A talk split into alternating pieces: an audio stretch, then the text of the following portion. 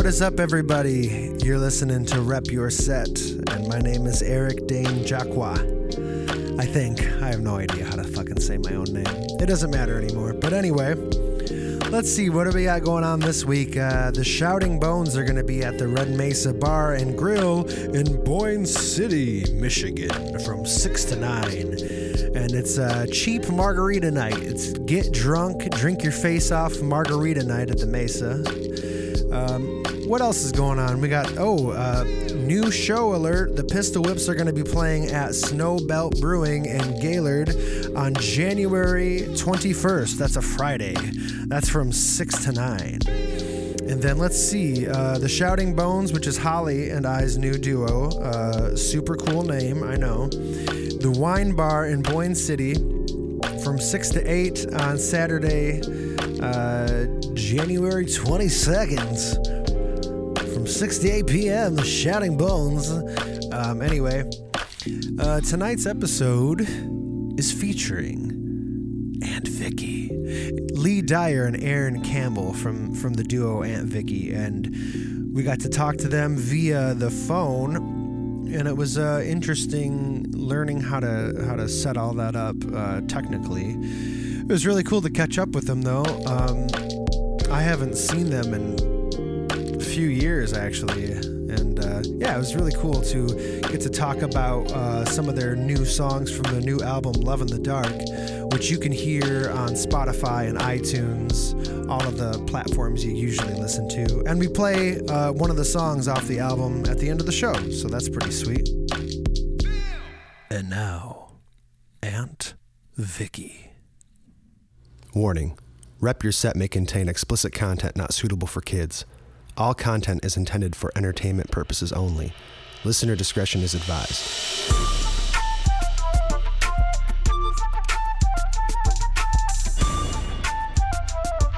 I think we're rolling again here.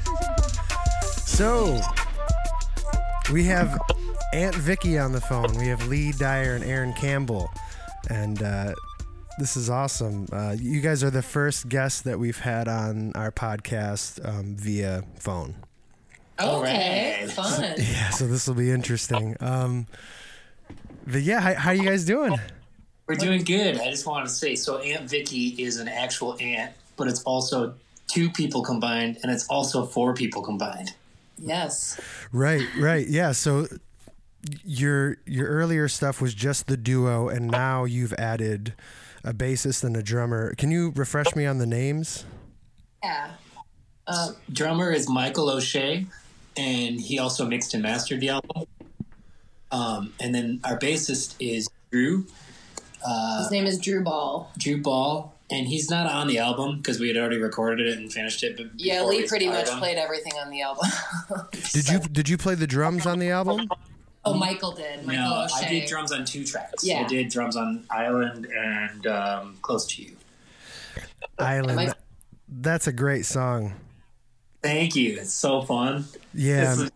Almost didn't make the album because it's like everything else is kind of moody and dark. Yeah, it's a little of the outlier, but it's definitely like super just goofy and fun. Definitely, man. Yeah, Holly and I were listening to the album the other night, and I just got done listening to it as well. I got to hear it in headphones and the wah, wah, wah, wah, like panning left and right, like kind of like you're underwater in the ocean. Yes, totally. Yeah. Super cool. So man, the last time I saw you guys was before you had taken off in your camper. Wow. Yeah, like 5 years ago? No, it was three. It was 3 years ago.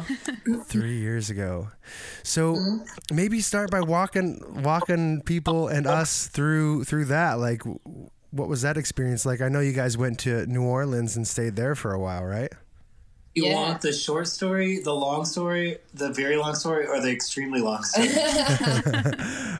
Somewhere in between all of them. Maybe like the long story. Yeah, the long story. Yeah. vicious pit bull that destroyed our lives and got us evicted. But got us evicted from our apartment in Petoskey and forced us to move into a camper. We'll skip past the evil pit bull named Mildred. Yeah, we'll skip past that. So we moved into a camper, and we were kind of just like living around at different people's houses in Petoskey, like people's yards for the summer and saving money to leave in the fall. And we just knew that we were going to go south. We didn't have a really big plan, but wanted to hit up a couple places, spend like a month just kind of traveling around and then figure out where we were going. We didn't have any kind of a plan other than we just wanted to try to figure out how to play music and do something, get out of town. Right.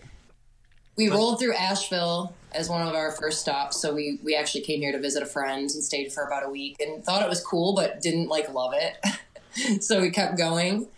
And then we ended up getting to New Orleans, and Lee's like, yeah, I don't see anything cooler than this. Like, let's just stay here. So we ended up being there for like, what, almost a year? About 9 months. Mm-hmm. Yeah. Wow.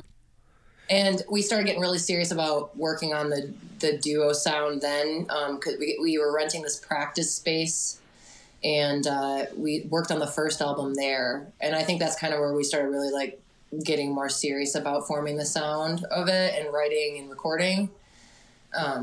But yeah, then we decided to just elope, and we eloped in Austin, Texas, and decided to have our honeymoon be a tour. So back to Michigan for a month, and then we did like an East Coast tour. We just booked it, and we didn't make hardly any money. We spent more money than we made.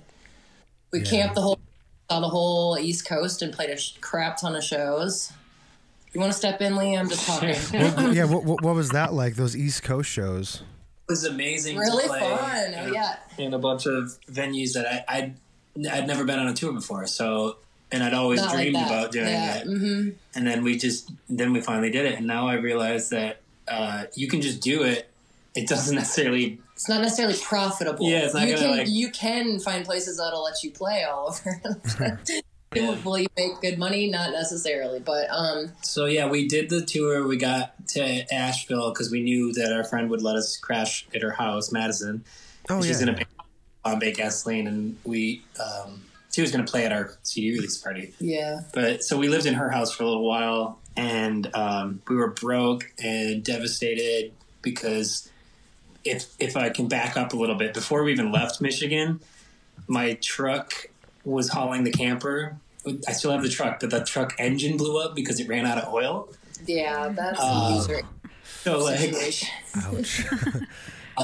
So apparently hauling this giant heavy camper around burned a lot of oil faster than I thought, and then so it blew the engine up, and that cost like an extra $8,000. So we added this debt to our lives. Oh god.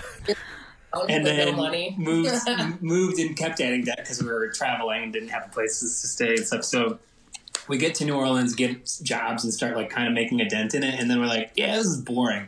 Let's go on tour. And then just add even more to our debt. And so by the time we got to Asheville, we were like completely just broke. And yeah, but they wanted to hear about the tour, not about how broke. No, but that's part of it, though. That's definitely a part of it. It's something you got to factor in. About that. I don't know. That was about it. I was just saying, like, it was really fun, but by the time we got here, we were like, okay, we need to get back serious about our feet. We need to figure out how to do this without destroying our lives every time. Yeah. So our goal is to do a big tour like that, like have it be like where like it doesn't put us into financial jeopardy, or it's not irresponsible. It's more like a responsible decision, like the grown-up version of what we did. Right. Yeah. No, but it was really cool though. The tour itself, like we went through New York, up through Maine, and then all the way down the East Coast. We played in like a couple of different places, Massachusetts, Boston. We played a bunch of shows in New York City, which was really fun because I have two friends who live there, so we had places to stay. We played out in Montauk, like way out on Long Island. A weird show. And then all the way down the coast until we went to Charleston and then cut over and came back here. But we basically camped. We've got maybe 2 hotel rooms the whole time. We were gone for a month. And we got campsites the whole way. And the kind of places we played like were a range of like some actually big places were like, how do we get this show at like Dogfish Head Brewery, like in Rehoboth Beach. It's a huge stage and like this big ass place. But a lot of the places are just random, like in the corner of like a head shop, like, right? Like, I don't know. It was fun. How do we book those? Oh, India on the Go? Was it India on the Go? Oh yeah, I've heard of that site before. Yeah, I've heard of it. I heard a lot of people use it. Fill in dates and I don't know how good it would be now after the pandemic, because most of those venues are probably have different out. Yeah, that's true. Yeah, they're just gone. Yeah, I mean, some of them. Yeah, which is crazy. Already, like, they do a good job of keeping it updated, but even then, it was still like there was like 1 out of 4 venues didn't exist anymore, or the contact wasn't the same. Mm-hmm. Oh shit! Yeah. Cool. It did fill out. I mean, we had a lot of shows, so it did work. But yeah, now we're here, and like Lee said, we showed up here kind of like run down and out of money, and we weren't like thrilled to be here even. We just like got crappy restaurant jobs, and we had a decent amount of shows booked here, and then 6 months later the whole COVID thing happened, so that got kind of taken away from us, and so we were just like, why are we in Asheville right now? We're just working in restaurants during a pandemic. Nobody will give us a show. There were no shows. There were no shows. And so we kind of didn't play music for like almost a year. Like, we just got off of it, got kind of bummed out and in the grind. And then we'd been working on this album forever, and we were starting to get like, it's never going to come out kind of feeling. Right. And yeah. So Lee, you became a postal worker, right? We didn't play music for almost a year because he was at work all the time. Through the entire pandemic, I was a mailman. It's still going, babe. Worst experience of my life. Oh my God. It was working 6 days a week, going from like camping on the ocean and playing music for a living to just working 6 days a week, sometimes 13 days in a row before I get a day off, and just like with no music in sight either. No music. No shows. Nothing to do except work and kind of record. But that's when I started listening to business podcasts and self-improvement podcasts and stuff, and started thinking about what I actually wanted to do. And that's when I started doing my production for other people and like focusing on other people's music instead of just my own. So that, I think it's all worth it because of that. Like, it got me thinking, like, how can I not be a mailman ever again? How can I never, ever again doing something I hate? Yeah, you've been producing Neil Zohoff. I can't say his last name. I work with his mom. Oh, yeah? Yeah, Julie. I work with his mom at the restaurant. And lady? Yeah, she's a sweetheart. She's kind of like my work mom.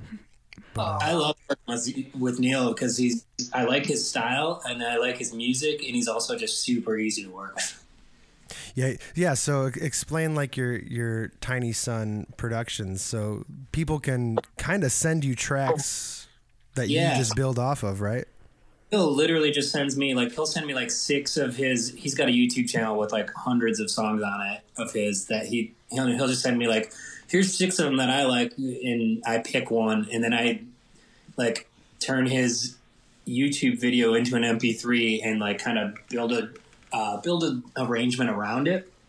And then once he likes the arrangement, I will go through and like redo it all to a click and like start from scratch, record the whole thing, and then send it to him. And he just records his voice on a phone and then sends me his vocal recordings from an iPhone. Right. Well, like, people here in Asheville will come over and record their vocals at my place. And then people that aren't here, I'm doing a song for a guy in Chicago right now, and he has like one nice mic in his house. And so he's going to record his voice at his own house. Adam Prozac did his own vocals too. At home. Like, people like that. Like, so I get different quality out of different people. But well, and it's cool that people can know that they can just send you any type of file and you can work with it, you know, so it's really open for anybody. Yeah. Which is really cool. Some people already have ideas for what they want it to sound like, and they'll send me like more than just an acoustic guitar. They'll send me like a rough idea of how they imagined it, and then I can kind of build off of that. But most of the time, it's literally just them singing and playing, and I build the rest of it around it. Yeah, it's literally just like somebody with a guitar and a really simple idea. So do you have your own house and own studio that you can work out of, that you don't have to worry about anything? We have the sweetest deal in Asheville right now. I don't know how. It's like such a ridiculous housing situation here. Like there's everything's so inflated, and there's hardly anything that's even like within reach for a normal person to rent. Sounds familiar. Yeah, right. I think that's a trend. But it's extra bad here right now. But we somehow found this house that we can afford. That's literally got a full basement, and it's a brick house, and it's got brick walls on almost all sides, so you can play music, and it's right in town. You can play music, and nobody complains. It's not like bleeding into other homes in the neighborhood. I have a room for sewing, and so it's a 2-bedroom house with a full basement and a yard, and we can totally afford it. And we just re-upped our lease for another year at the same price. I don't know. We're super lucky. Yeah. So we were that's really afforded Lee to be able to do what he's doing too. Now we can have band practice in our basement. Plus he can fully just record whenever he wants, any time of day. Yeah. The house has allowed us to start to figure out how to quit our day job. We're trying to figure out how to be business folks so that we can just run our lives from home, and then we can go. Then we could do tours and do our work from the road if we wanted. But yeah, we're cut down to both just working a couple days a week in restaurants now, as opposed to last year when we were both doing full time working. So that's cool, because we've started getting a lot more gigs in the area again as a duo. We're keeping the duo as our money making thing, because I know you guys are playing together too, right? So it's way easier to book yourself in lots of places if you can just be in the corner at a brewery or at a coffee shop or whatever. Totally. Yeah. Yeah. So and we have a 3-hour-plus set that we can, get paid to do. And so we started doing a lot more of that once everything's shut back down again. But when things were opening up, we've been able to supplement income a lot again playing music. So that's great. And then he's doing production as a source of income, and I'm making clothing and doing my thing as a source of extra income. So we're kind of trying to hobble together a living that doesn't involve working for other people. Yeah, that's where we're at too. That's what we're trying to do. Mm-hmm. All through music too. Are you focused on just playing? Yeah. Well, Holly owns a coffee shop. Yeah, they've played at it. Yeah. Yeah. So how do you forget that? What's that? I said, how can you forget about that? Oh, yeah. So,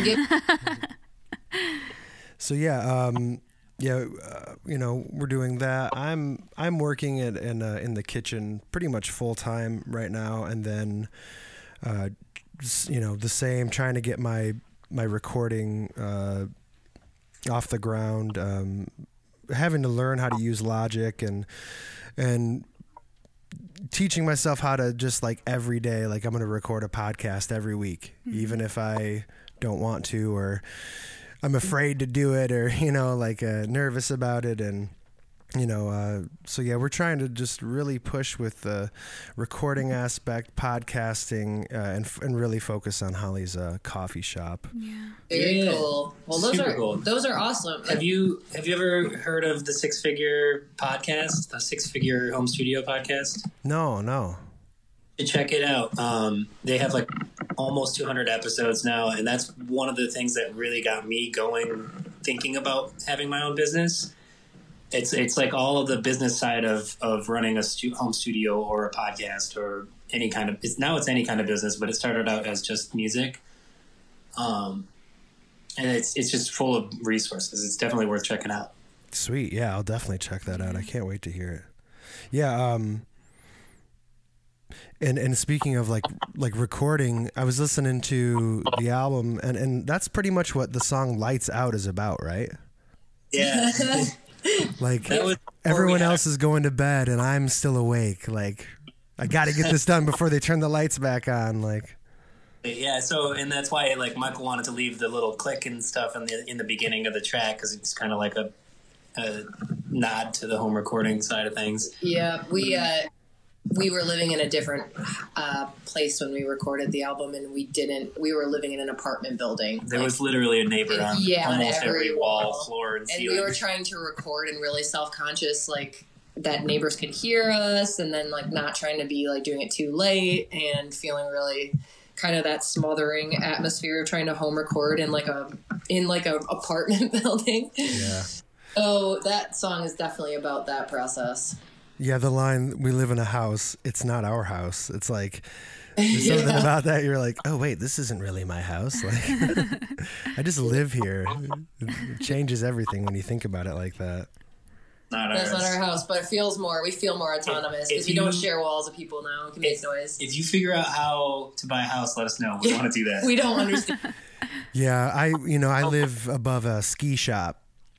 So the reason why I wanted to wait till like 5 o'clock is because that's when the store closes, and the walls are so thin. Like when someone walks in, you can hear their phones vibrate downstairs. Yeah, if they get a text message, you can hear it. So my landlord is downstairs listening to us right now, I'm sure. But he's cool.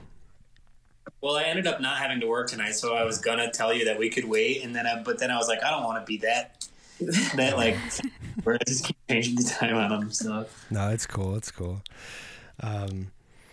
Yeah, the album though is super good. I really love. Is it called The Line? Yeah, the one without drums on it. Yeah, and it's funny because that's like the one that right away I was like, damn, this is cool. Like, and it's the one without drums, which is weird for me because I'm such a drum person. Yeah, me too. Well, honestly, and I had drums on it. I put drums down, and it was kind of like I was going for like this 80s tom vibe thing. And then it was just a really simple, like almost like a hip hop beat for the chorus. And I liked the chorus, but the rest of it just did not sound good. And then Michael tried putting drums down, and it sounded good. I mean, he's a great drummer, so anything he does sounds good, but it's just like, it just felt like it was getting in the way of the song. Yeah, it makes sense, and it's so good. It's so good without it. Mm-hmm. Yeah, we had it that way. I was used to it being that way, so when he put drums on it, I was instantly like, "No, I like it better without drums." Like it's always not had drums. I love the break that it gives in the album, like how it drops to that. I feel like it brings attention to it because there's not drums on the track. It feels intimate. Totally, yeah. The album starts off with "I Used to Be Sad" and. It's like it's almost like a good way to start the album off because it's like saying goodbye to all the, you know, old patterns and old ways and moving on. And then you have the line, which is a very like, we're all living in this time. And especially like for people like us who are, I mean, Lee, how old are you? You're about, sorry, say it again. 35. Yeah. So I'm 36 and we grew up in the 90s and we grew up in a time where, you know, we didn't have the internet. We didn't have cell phones and it's so cool for it to kind of, evolve into that song where it's like, I don't want to be talk to I want to look at the exits at the party and get the hell out of here. Like it's just like, yeah, it's a cool segue. The album flows really well from that song on. I really love like I gotta look at the track listing right now. Can you pull up your Spotify on here? Yeah. But there's like 4 songs in a row like right after The Line, I think it is, because it doesn't that go into the Island and yeah, it does Island and then Slow and Steady and wait, no, I think it does Close. We've changed it already. Oh yeah, no, you're right. It's The Line, Close to You, Island. Yeah, we went around and around with the order. That was definitely. I'm gonna click on Close to You for a second. Yeah, we worked really hard on the order. Now I can't remember what we settled on. But also about The Line, it's like I think the main reason I wrote that is because it was right after the pandemic hit and everyone was FaceTiming each other. And everyone's like needing that connection and it got kind of exhausting in a while. Yeah. Get on the phone, but after about 2 minutes, my brain shuts off and I'm like, does. Okay, cool. He glazes over and then he walks out of the room and leaves me stuck on the thing. Like, dude, you called this person, and then you leave the room on the phone, have to figure out how to gracefully wrap up the conversation. It doesn't feel like on an interview though, like on a podcast, I don't feel the same way. Maybe it's because I'm like tense. I'm just like, oh shit, I gotta make sure I say the right stuff. Well, and it's focused on not just being like, yeah, like, so, sitting on my porch drinking another beer. Yeah. Well, who are you? I'm talking about a specific person, but. Close to You is another great song. Yeah, that's got a fun story, but go ahead. We don't want to cut you off. Oh, no, and it's okay. I feel like every time I say something while you guys are talking, it like cuts the phone out. Yeah. Does it? Yeah. Holly? Yeah. It's kind of weird. This is, like I said, our first time doing it, but what I really like about the song is like it's got really great texture. With the snare. The snare kind of doing like a marching band thing, the piano doing like a steady clung, clung, clung, and then it like will cut out. It doesn't have to be throughout the entire verse, which I like, you know. There's just like parts in that just flows, and it kind of just creates this like imagery. It's really cool. Thanks. That was a Lee song. He definitely wrote that by himself, but he wrote it that was on our tour actually. That's how old some of these songs are. Yeah, that one in Island. He wrote that one in a really scary, dirty hotel room in Atlantic City at like 5 in the morning or 4 in the morning. Yeah, we went to Atlantic City for a couple days just for fun, like in between shows, and that was written in very wee hours of the morning in a really, really weird state of mind and a weird place. But it's kind of about us always knowing each other. Yeah. Because we, you know, Lee used to play music with my brother and Joe and those guys for years, and we've always known each other, but we weren't always together, you know? Right. So. Yeah, Tube debut, man. Yeah. Tube debut. Back days. Flight Squadron Yon. I remember that. Oh, there's no such thing. Do not go to the Flight Squadron Yon MySpace. There's some terrible stuff on it. Oh my god. So yeah, I'm gonna go delete. I'm gonna go hide that. That's funny. You brought attention to it now. There's just like there's a song on there where I'm like trying to sing like I have a bass voice or something. I don't know. Oh yeah, it's so good. I was like trying to change my voice, actively trying to, because even before Flight Squadron, I had a band called Chasing Jupiter with my friend in college. And I just sound like a chipmunk. I sound like a squirrel. Like I don't know what it is, but I think I actively changed my voice. And then in recent years, I've just gone to trying to sound as natural as possible and like trying to sound like I speak. But I think when I first started singing, I just hated my speaking voice. So I was trying to change the way that I sang, and it's really, really obvious in some of those tracks. It's hilarious. Like, it's like a little boy trying to sound like his dad or something. It's really awkward. Oh my god, that's funny. Yeah, it's hard to listen to old recordings. I mean, it's nice that, I mean, you know, you, Lee, as someone who records a lot, it's just like, I don't know if you're like me, it's like every recording I'm just like getting better and better and better, and I always look back and think like, oh, I thought I had it figured out then, you know. Yeah. And it's just become a part of the process for me where I'm like, oh man, this recording is even better. And like, sometimes it's even so fast where like I'm working with Holly, and I are actively recording some new songs right now. And I'm like, holy shit, like this is the best one. And then it's like, oh God, I want to re-record all these songs now. Yeah. That's the other problem. Yeah. Well, cause like, I've never had that problem where I thought I had it figured out, because I just started recording and I had like one mic. I was like, yeah, this will work. But I definitely have the thing where I look back and I'm like, oh man, this is trash. This is just like, all of this is done wrong. I turned everything up too loud. It's just compressed to like garbage. It's like, yeah. So I look back and every recording, even current stuff, like something I did last month, I'm like, oh man, I could have done that better if I would have done this.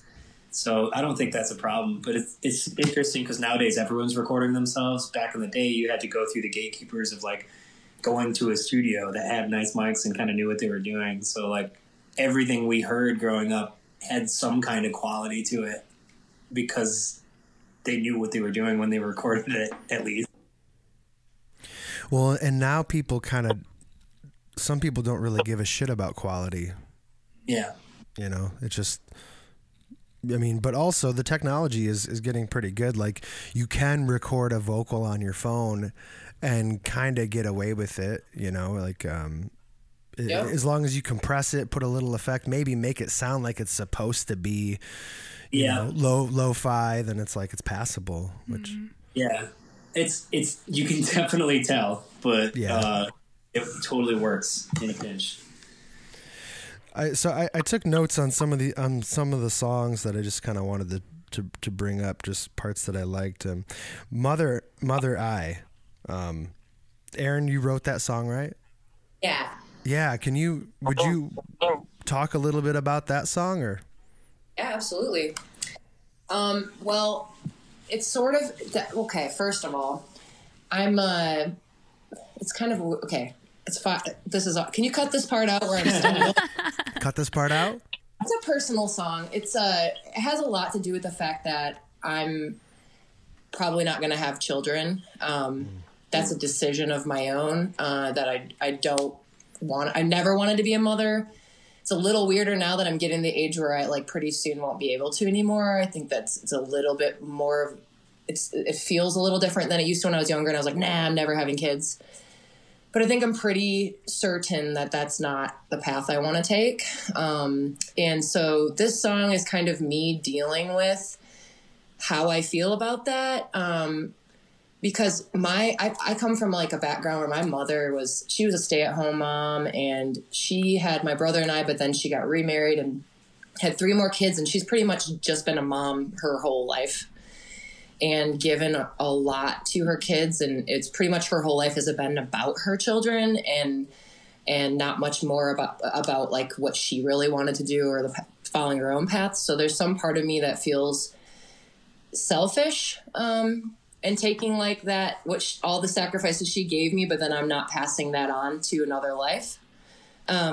So it's me kind of grappling with being given what I was given and all the sacrifices my mom made for me, but then I'm just taking them and running with them and being like, all right, anyways, I'm going to keep this all for me, and I'm going to live my life about me and do whatever I want and have it be all about me and not have it be like a gift I give on to someone else or a sacrifice I make for someone else. So it's sort of about acknowledging everything my mom's ever done for me and how much I appreciate and realize how big of a sacrifice that is. And it's sort of about me realizing I'll never understand what a sacrifice that is if I don't ever have children. So yeah, it's kind of a loaded song for me. It's a good song, and the chorus is super cool. Like the chord change, on like just the chord change midway. I was really listening to it. I can't think of what the lyric is now, but isn't that what I was supposed to do? Like, take this from you. I supposed to, yeah. Yeah, and that's the part that really hit me, because my mom passed away about 7 years ago, but we had somewhat of like a kind of a codependent relationship, and I didn't realize it at the time, but I was kind of like her pride and joy. She didn't have anything else, and my mom would kind of like, you know, she'd give everything like it says in the song, but then she would would resent me for it. Mm-hmm. You know, she would be like, well, you're not even grateful, you know, you're not even this or that, or, you know, you'll be happy when I'm dead. She used to say shit like that to me, and I'd be like, well, wasn't I supposed to? Like, you did this for me. You gave me life, and I just thought this is what I was supposed to do, and now I feel bad for doing it. Now I feel bad for taking your love and everything. And so I was just like wondering if that, you know, like is that kind of what Aaron's situation was like? Well, Lee, you seem like you want to say something, but no. My mom has never made me feel bad for everything she's done for me. I feel bad because I have always done whatever I want, and I'm kind of selfish with my time and like my interests, and like I've kind of just I'm always living on some other corner of the country. I'm just doing my other thing, but I guess I acknowledge her and who she would be. I kind of like look at her because she's really, really interesting person. She's an amazing artist. She's a singer songwriter. She has all these like gifts, and some of her gifts are similar to some of my gifts. And I feel like she never got to realize hers, and I try to realize mine. So I just think about sometimes the woman she would have been if she wouldn't have given everything to us. You know, I know that she wanted to be an illustrator. I know all these different things she wanted to do. And then she ended up being a mother, which she says she would never take back. But I personally, from a different perspective, I'm like, man, you know, like she doesn't make me feel guilty. I guess I personally do that to myself. all of the plans that she swept under the rug. Isn't that what you say?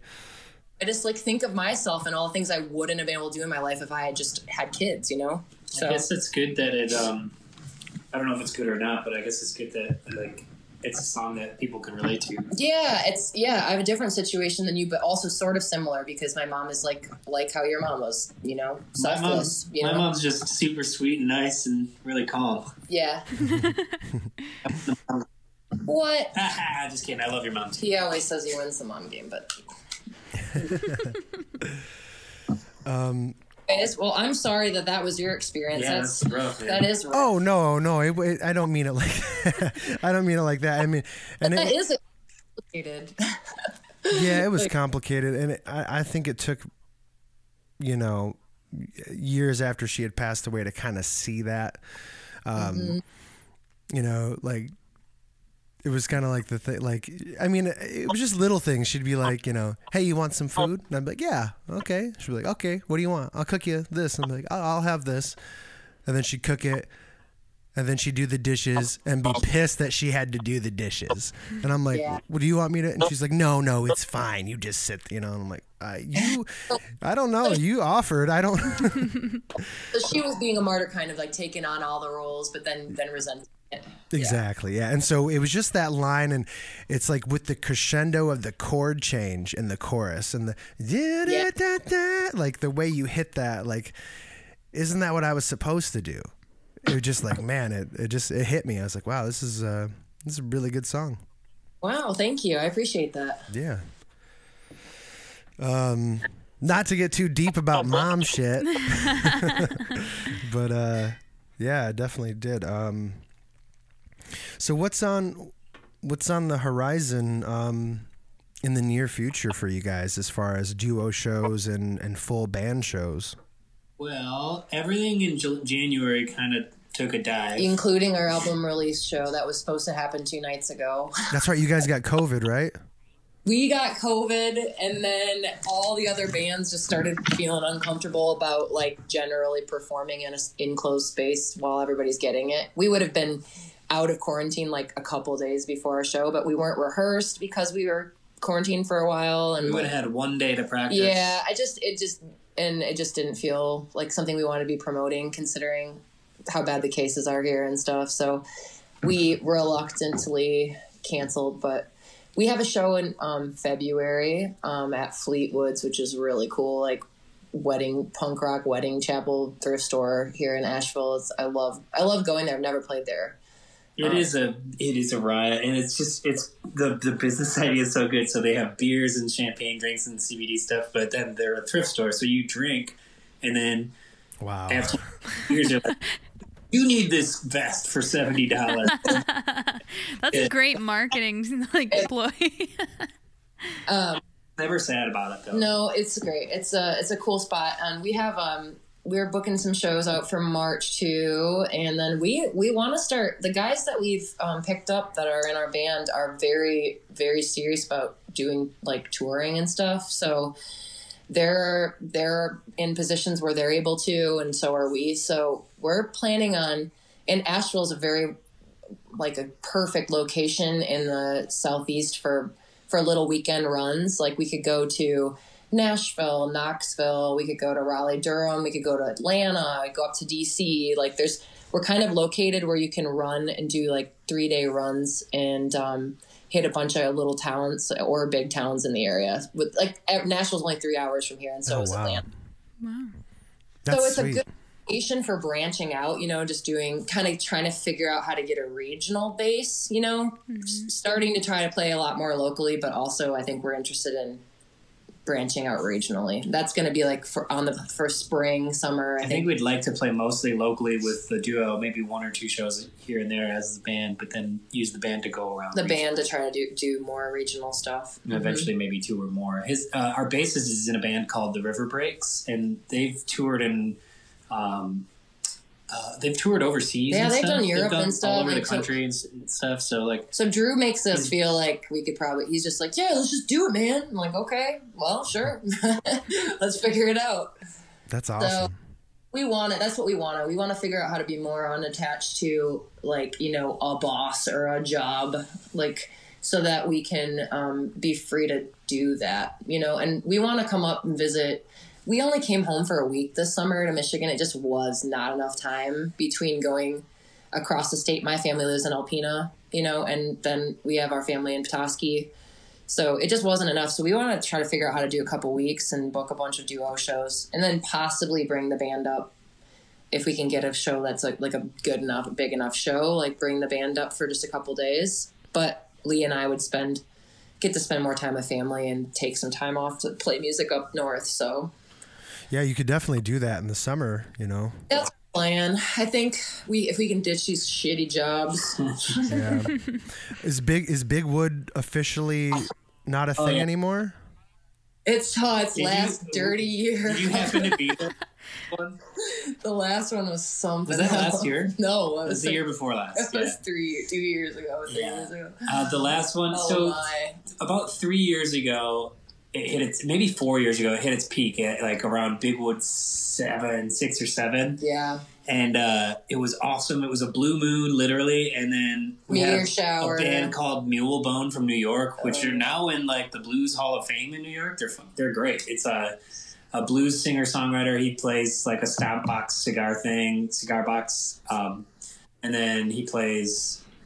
What am I saying? He plays. Like a little two-string guitar sometimes, and then he's got a flute player that sometimes plays trumpet. I don't know. It was awesome. So we had great headliner, and we had a big stage with great sound and great lights.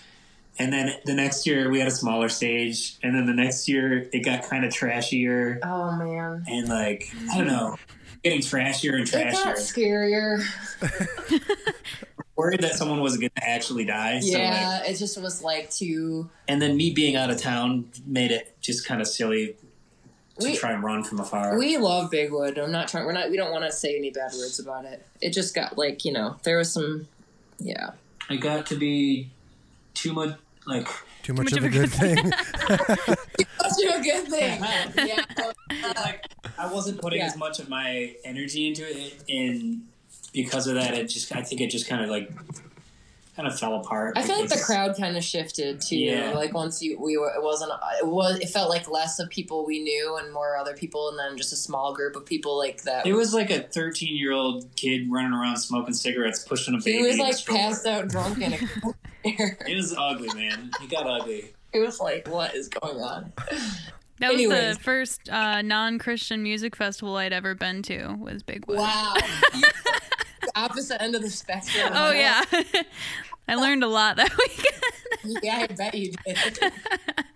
I just kept coming to find you, I think. Yeah. Bigwood? Huh? That was your first time at Bigwood? Yeah. I didn't know that. Yeah. That was my first time for a lot of different things. Oh, my God. I love that. Dude, the funniest thing in the world is that my dad went to Bigwood one of the years. Oh, my God. He would go watch Dan and Lee. They would watch their band play. I just can't even picture my father at Bigwood now. I can't even. So, Aaron, talk about your clothing a little bit to promote that. I'm working on it. First of all, I've been sewing for a million years, but I've always just done it for me and always just kind of altered my own clothing. But I've recently was kind of drawn into a project with my friend who lives in New York. She has a clothing brand called Grandmother Goods. And we met in Seattle years ago when I lived out there. And we're both like, love to go thrifting, love to alter clothes, love costuming. We have like a lot of similar interests. And she moved to New York and started her own clothing brand. And she hit me up when I was making those tapestries last year or the year before, those fabric kind of painting things I was doing. And she was like, hey, I want to upcycle these denim coats and I'm trying to figure out a cool way to do it. Do you want to make patches like with my fabric scraps and then mail them back to me? And then I will sew them onto coats and we'll sell them. And it ended up just doing really well. And people are like wanting them, and she's selling them all over Brooklyn and all these markets and stuff. And people are paying good for them. So we're still doing that project, but I've also wanted to do my own thing so it kind of just got me like thinking in the direction of wanting to do more like wearable items. So I'm still kind of working my way through my own personal, figuring out who my audience would be and how I'd sell to them and being able to, like, cause the thing is, it's like a lot of work. So I need to make a certain amount of money per item. So people who can pay for what I'm doing and are interested in it. So right now I'm kind of just designing a lot and stockpiling. I want to start doing markets when the weather turns back nice again in the spring. So I'd like to start hitting up markets. Asheville has like a really, really good artist and music scene. And so there's a lot of craft markets. There's a lot of like stores and different like pop-ups I could probably get myself into if I get the inventory built up. So right now I'm doing a lot of exploring and pretty much using all vintage, all thrifted materials. And then I'm recreating some garments and making some from scratch. Where's the best place to find, like, to be able to get anything from you, to buy it? Store right now. I don't do tons of business on that. It's always kind of been that way for me and Etsy, but, let's see. But my shop is just called Aaron Don Campbell. It's got my name. I haven't come up with I'm still working on, like, when I want to do a website and stuff, and, that will be my next move, but I want to come up with a brand name that kind of encompasses. Right now I'm going with my own name though, just in the meantime. Cool. Yeah. Sweet. Yeah. How did that notebook hold up that I sent you guys? It held up. It held up? Didn't you message me and say something about that? Yeah, because like it all of a sudden got super dry out, and some of my notebooks just literally started peeling apart, and I was like, oh my God, I just fucking mailed one to Aaron, I think for a gift for Lee or something. And yeah, I think I got two of them. I got a gift for my friend Madison. I got the kitty one for my friend, then I got one for Lee. And I haven't heard back anything about the kitty, and Lee's isn't breaking, so. Oh, good. That's hilarious. I know how that is because I used to make leather jewelry before I started. I've done a lot of different random things that I make and sell, like that, sending something off to someone and be like, I hope this is gonna be like what they expect and it holds together, and you know what I mean? Yeah. Like, no, absolutely. Yeah, because they were literally peeling apart, and I was like, fuck. Yeah. I was like, I gotta send a message. I sent a message to you. Were like the first one I think that ordered. Yeah, you sent me, but I haven't had any issues. Oh, cool. That's awesome. You're still making them, or are you not? I'm not really making them right now. I still have a bunch. My goal was I was going to make 100 notebooks, and I think we made, I don't know, like 30 or 40. Yeah. But I just do it for fun, and then people were like, "Oh, you should sell these." And Holly basically set up an Etsy account for me, and I kind of forced you into it a little bit. Yeah, but it was good because I was trying to stay sober at the time, and music wasn't popping, you know, during the pandemic era. I mean, it's still happening, but that was like when it was really not happening, and I was like, oh God, you know, music isn't making me any money right now. I should be. And all of a sudden people were like, these notebooks are cool. Mm-hmm. I'm like, fuck it, I'll try doing this. And it's just, I think they're super cool. I like them. You should keep making them. Oh, thanks. Yeah. They're really messy to make. Mm-hmm. And a lot of fumes from spraying glue. Yeah. Oh. Yeah. So I was just like, oh man, I don't know how healthy this is for me, but that's sober when you're making. Not exactly this. Sober. Yeah, just sitting there sniffing glue the whole time.